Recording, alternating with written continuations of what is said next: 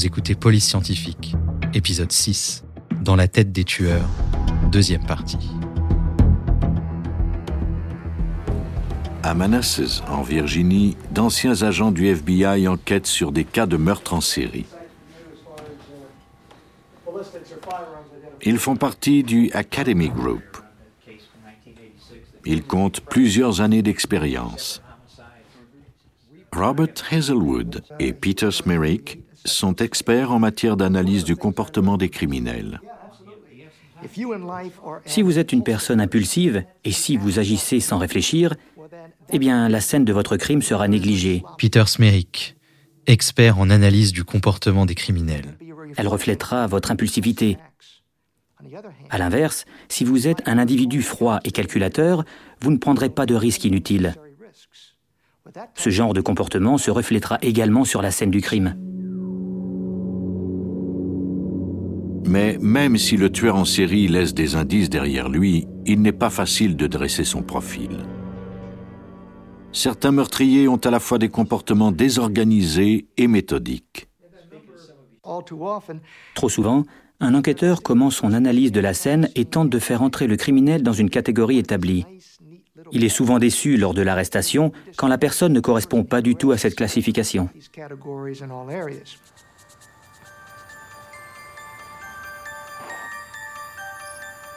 À la station balnéaire de Ocean City, dans le Maryland, une jeune femme venait de terminer sa journée de travail à l'épicerie.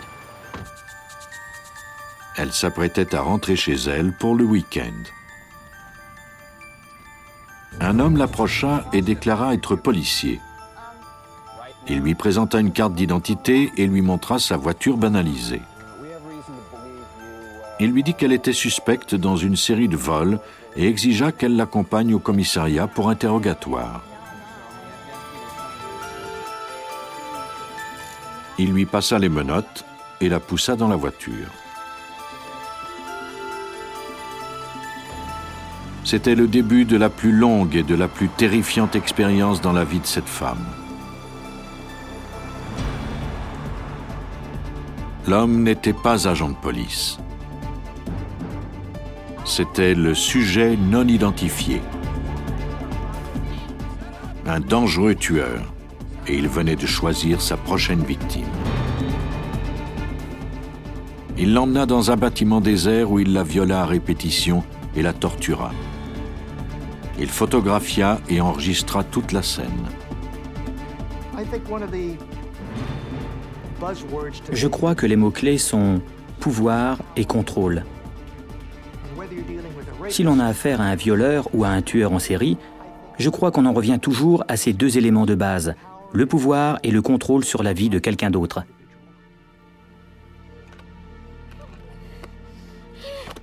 L'homme traîna finalement la femme jusqu'à sa voiture et l'emmena faire une dernière randonnée.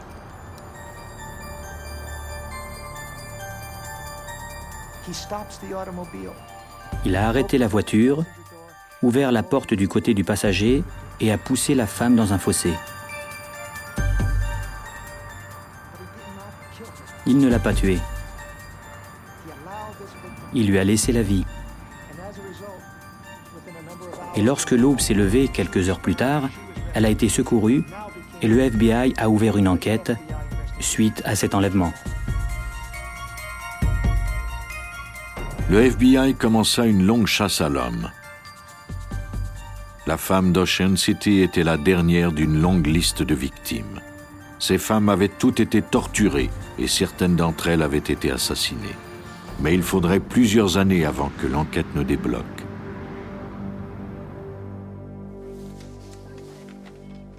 Parallèlement à cette enquête du FBI, les services secrets étaient sur la piste d'un faux monnayeur qui payait avec des billets de 20 dollars dans des centres commerciaux et des magasins du Midwest américain et de la côte Est.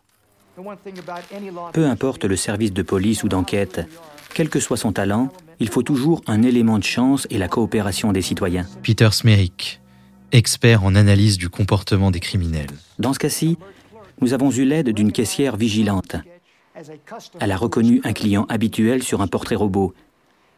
Elle a alerté le service de sécurité du centre commercial qui, à son tour, a alerté la police et peu après, le suspect a été arrêté. L'homme s'appelait James Mitchell de Bardeleben. Les services secrets découvrirent rapidement que cet homme n'était pas que faussaire. Ils fouillèrent l'espace d'entreposage qu'il avait loué. Ils y découvrirent des liasses de faux billets. Mais à leur grande surprise, ils découvrirent également toute une collection de photos et de cassettes audio. Cette découverte de 1983 allait enfin permettre au FBI de poursuivre son enquête.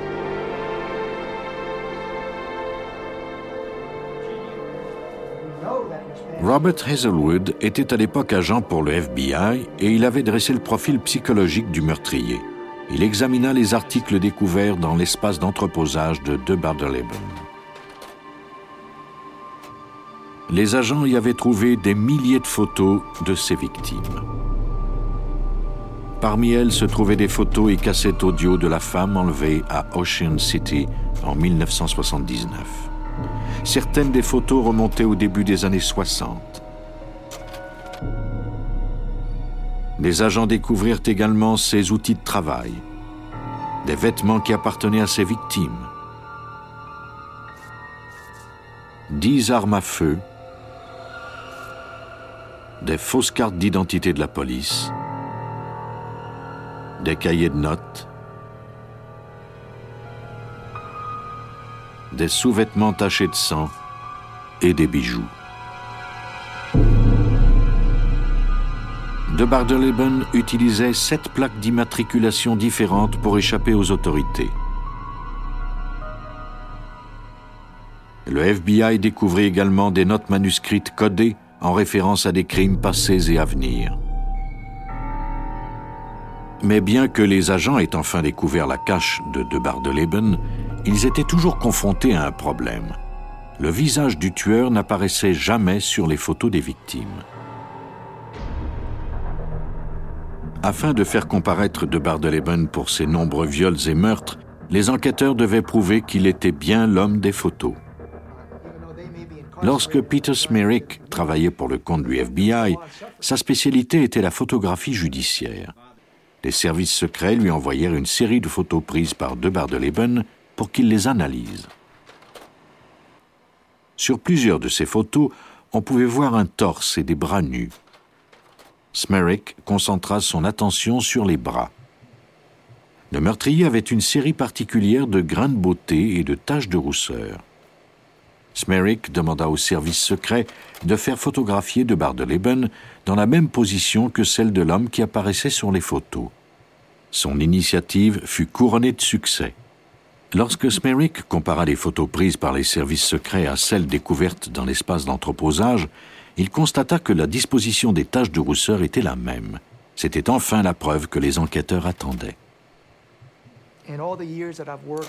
Pendant toutes ces années où j'ai travaillé comme analyste du comportement des criminels, je n'ai jamais vu un aussi bon photographe prendre des photos de ses propres crimes et finir par être emprisonné à cause d'elles. Peter Smerick, expert en analyse du comportement des criminels. En 1984, De Bardeleben comparut devant les tribunaux et fut jugé coupable. Il purge une peine de prison à perpétuité dans un pénitencier du Texas. À mon avis, De Bardeleben est l'un des plus dangereux criminels de la planète. Robert Hazelwood, expert en analyse du comportement des criminels. Il a commis quantité de crimes pendant plusieurs années et dans plusieurs États américains sans jamais être arrêté. Cela le rendait très dangereux. Je crois d'ailleurs qu'il a commis beaucoup plus de crimes que nous le savons. En exerçant un contrôle serré sur toutes les variables, les armes utilisées, l'endroit du crime et la victime elle-même, le tueur en série peut échapper à n'importe quel coup de filet et s'en tirer pendant des années sans avoir à se cacher. Tel fut le cas de John Wayne Gacy, un homme d'affaires prospère de la région de Chicago. Gacy était respecté, mais il cachait un horrible secret. En 1978, à Des Plaines, dans l'Illinois, on signala la disparition de Robert Peast, un adolescent de 15 ans. Un homme du nom de Gacy préparait une soumission pour la rénovation de la pharmacie où Peast travaillait. Le détective en chef Joseph Kozenzak, du service de police de Desplaines, se rendit à sa résidence pour l'interroger. Gacy déclara ne pas connaître Peast. Mais les enquêteurs doutaient de la véracité de sa réponse. Ils avaient découvert que Gacy avait déjà été accusé d'abus sexuels sur un adolescent. Kozenzak décida de le faire surveiller. Au début, Gacy était coopératif, mais à mesure que Kozenzak poursuivait son enquête, il devint de plus en plus revêche. Il avait le regard méchant. On pouvait sentir sa haine. Il ne se souciait pas de notre enquête. Il voulait seulement qu'on lui laisse la paix. Gacy menaça d'intenter une poursuite en justice si la police continuait de le surveiller. Mais les agents persévérèrent car ils soupçonnaient Gacy de leur cacher quelque chose. Ils n'étaient cependant pas préparés à ce qu'ils allaient découvrir. En 1978, les policiers de Desplaines surveillèrent John Wayne Gacy pendant plusieurs semaines. Puis vint enfin l'occasion de fouiller sa résidence. Ils y découvrirent un coupon de développement de photos qui appartenait à Robert Peast. Cette découverte impliquait directement Gacy dans la disparition du jeune homme. Une fouille plus exhaustive allait leur en révéler davantage. Le détective Kosenzak fut le premier à entrer dans la maison de Gacy. J'étais l'une des premières personnes à arriver à la maison. Je suis entré par la porte arrière. La maison était sombre et sinistre. Tous les stores étaient fermés. Il y avait une atmosphère lugubre, inquiétante.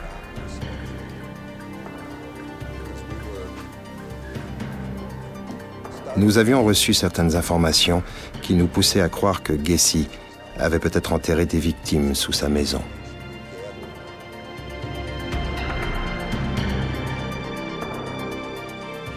Les policiers avaient interrogé l'ex-femme de Gacy, ses amis et anciens employés, et avaient appris que Gacy faisait des propositions sexuelles à ses employés, que certains d'entre eux avaient disparu et qu'il se dégageait une étrange odeur dans sa maison.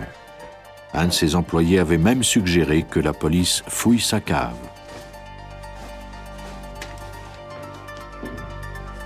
Après un interrogatoire très serré, Gacy reconnut avoir tué un de ses partenaires sexuels quatre ans plus tôt, soit en 1974. Il déclara qu'il était en situation de légitime défense. Il avait caché l'homme sous sa résidence.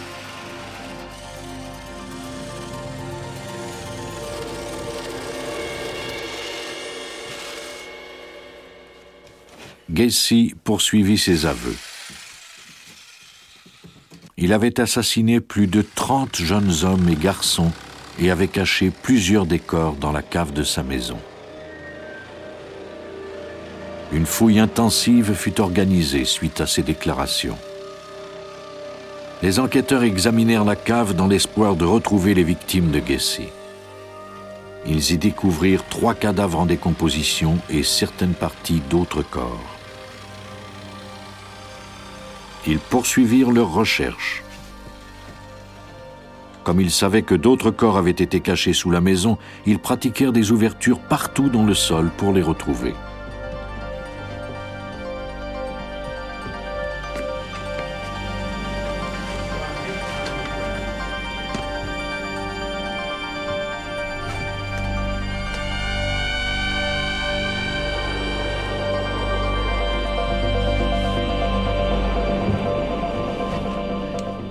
Ils découvrirent d'autres corps sous la salle à manger et le garage.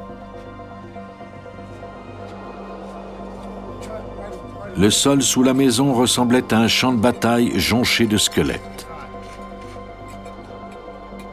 Suite à cette découverte, la police procéda à l'arrestation de Gacy pour meurtre.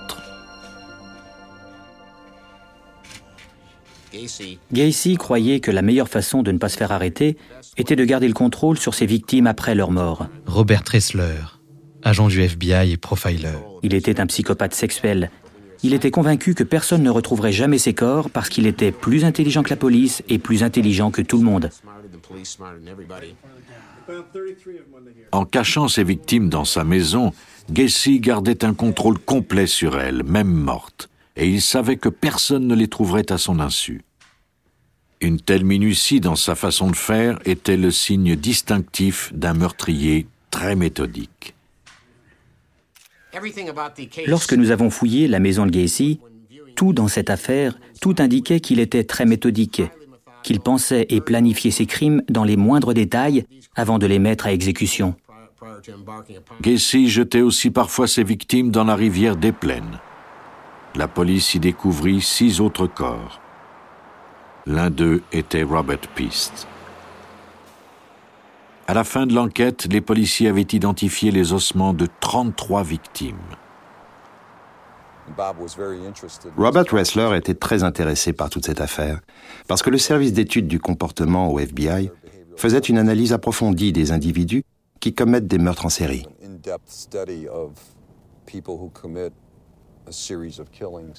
Il voulait en savoir plus sur eux pour essayer de les comprendre. C'était un cas classique de meurtre en série.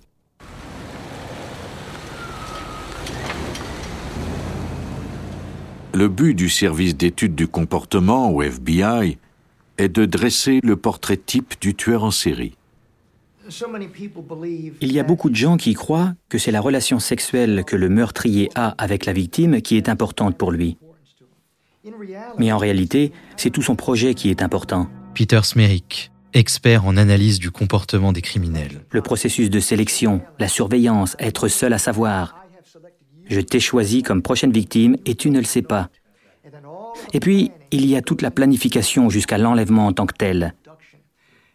Le tueur répète tout ça pendant des semaines, voire des mois avant de passer à l'action. Jusqu'à un certain point, l'activité sexuelle qui suit n'est qu'une conséquence de tout ce qui précède.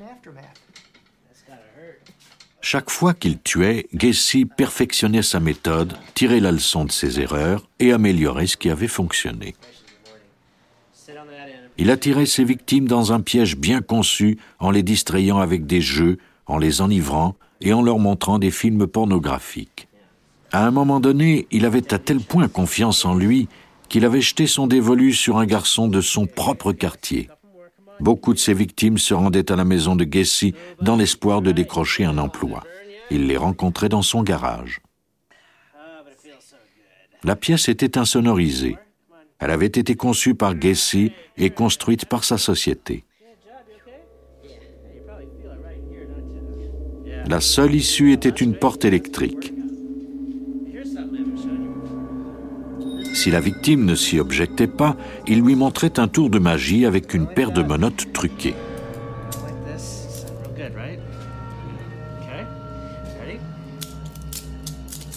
Après lui avoir montré le dispositif, il persuadait sa victime de les mettre.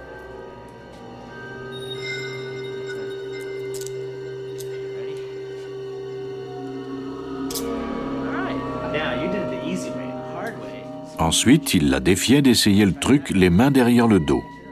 Si la victime acceptait, le piège se refermait sur elle. Gacy échangeait la paire de menottes truquées contre une vraie.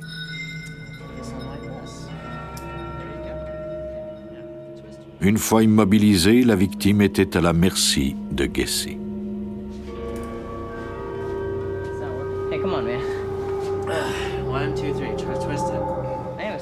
Lui seul sait vraiment ce qui arrivait par la suite.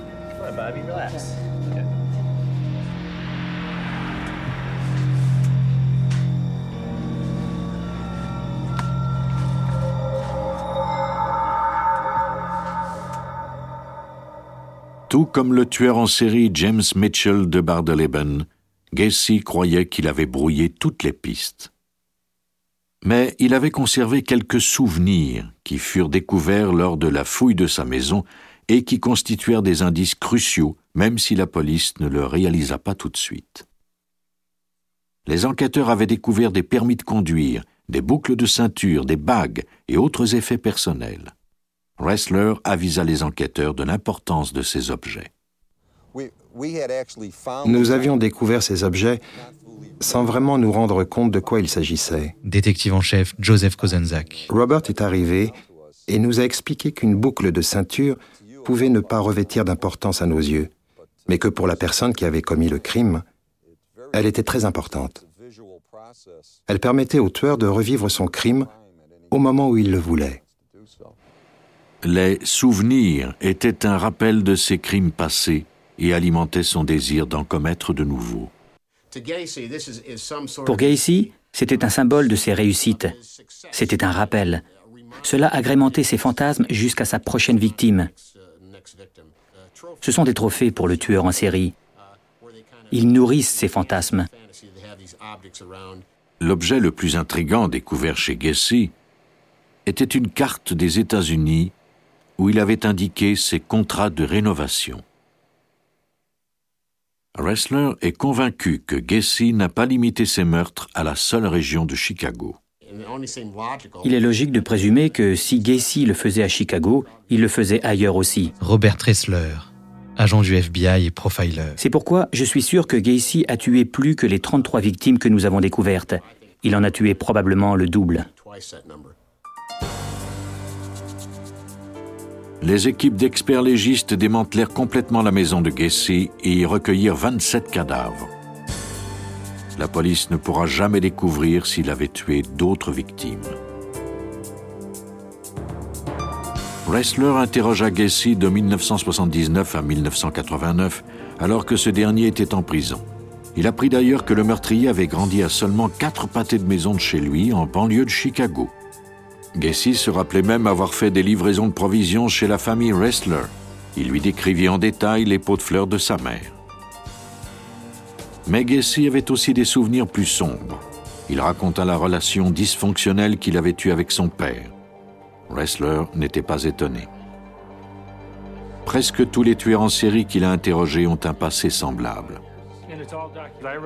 Je me suis enfui de la maison quand j'avais 19 ans, parce que je ne m'entendais pas avec mon père. John Gacy, tueur en série. Il était trop dominateur. J'étais bête et stupide, je ne faisais rien de bien. Alors j'ai décidé de partir. Je suis parti pendant trois mois. Pendant qu'il était en prison, Gacy peignit une toile qu'il envoya à Wrestler. Elle le représentait déguisé en clown. Lorsque j'étais déguisé en clown, c'est comme si je redevenais un enfant. C'était amusant d'être un clown parce que je pouvais être moi-même, me laisser aller et faire des folies. Quand on est un homme d'affaires, on doit garder un certain standing parce que les gens s'attendent à une image. Mais quand on est déguisé en clown, on peut faire le bouffon et s'amuser. C'est pour ça que j'aimais faire le clown. La toile représente Gacy devant un bosquet de conifères. Il est entouré de ballons. Il y a une inscription derrière la toile qui dit qu'on récolte ce que l'on sème. Gacy a toujours refusé d'expliquer la signification de cette toile à quiconque. Ressler, quant à lui, croit que le tableau fait allusion aux autres meurtres qu'il aurait commis. Il a dit qu'on peut faire bien des choses lorsqu'on est un clown parce que les gens nous voient comme un comique. Robert Ressler, agent du FBI et profiler. Ils ignorent ce qu'il y a sous la couche de maquillage, ce qu'il y a sous le costume. Il m'a dit que les clowns peuvent tuer sans que personne ne s'en doute. John Wayne Gacy mourut par injection le 10 mai 1994. La spécialité qui consiste à identifier les meurtriers grâce à leur comportement a vu le jour dans les années 70 et a permis d'identifier et d'arrêter bien des tueurs en série, notamment le fils de Sam, Ted Bundy, et Jeffrey Dahmer. Les crimes de ces monstres ont inspiré au public un mélange de fascination et de dégoût. Les tueurs en série sont mus par leur besoin de contrôle, de domination, de discipline et d'autorité. Ils ont une vision très déformée de leur relation avec les autres. Ils ne perçoivent pas les autres humains comme des personnes, mais bien comme des objets. Robert Ressler croit que bien que les meurtres en série ne soient pas limités aux États-Unis, c'est le pays où ils ont connu la plus grande croissance depuis la fin de la Deuxième Guerre mondiale. La raison principale en serait que la culture américaine glorifie et encourage la violence. Notre culture produit des crimes violents. Je dirais que 75% des tueurs en série sont américains.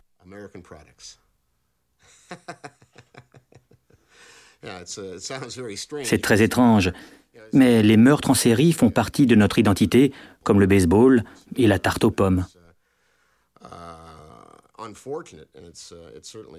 C'est malheureux. C'est même tragique si l'on pense que dans ce domaine, les États-Unis ont fracassé tous les records. Les chasseurs de meurtriers doivent toujours s'assurer de ne pas laisser les pensées criminelles de leur proie les empoisonner. Parce que celui qui contemple l'abîme doit prendre garde de ne pas y tomber. Pour Wrestler, les chasseurs de meurtriers doivent faire des efforts tous les jours de leur vie pour conserver leur équilibre mental. Je crois que j'ai réussi à conserver mon équilibre en m'isolant de l'horreur que je vois. Je commence ma journée à 8 heures et je la termine à 17 heures. Je retourne à ma vie normale. Je prends un verre, je regarde le journal télévisé du soir, je tombe ma pelouse. Je sais regarder les événements en perspective. Je suis au diapason avec la société. L'aspect important du travail de Wrestler est à son avis l'analyse et non l'aspect monstrueux du crime. Il observe, il analyse et il tire ses conclusions. Il n'existe pas de réponse facile ou rapide. Le concept hollywoodien, c'est que l'enquêteur va résoudre le cas et tout le monde peut ensuite plier bagage et retourner à la maison. Mais le profil n'est qu'un des outils dont disposent les enquêteurs. Il leur apporte un nouvel aspect, une autre pièce du casse-tête. Et lorsqu'on les réunit tout ensemble, c'est parfois très efficace. Ces experts explorent les régions les plus sombres de l'esprit humain. Ils y jettent une lumière crue afin de mieux le comprendre. L'importance du profil psychologique, comme dans le cas de Richard Chase, tient au fait qu'il peut fournir un portrait aux policiers, une idée du type de sujet à rechercher. Il peut leur donner une image claire, sinon c'est inutile. Ces monstres aux formes humaines croient qu'ils sont invulnérables, mais ils laissent des indices derrière eux. Chaque goutte de sang, chaque fragment de tissu ou d'ADN permettent aux experts de retrouver leurs traces. Le profil psychologique est un autre outil qui permet aux chasseurs de meurtriers de comprendre l'esprit dérangé des tueurs en série. L'évolution de la science nous permettra peut-être un jour de ne plus avoir recours à ces spécialistes. Mais pour le moment, ils doivent continuer de regarder au fond de l'abîme. Vous venez d'écouter Police Scientifique. Si vous avez aimé ce podcast, vous pouvez vous abonner sur votre plateforme de podcast préférée et suivre Initial Studio sur les réseaux sociaux.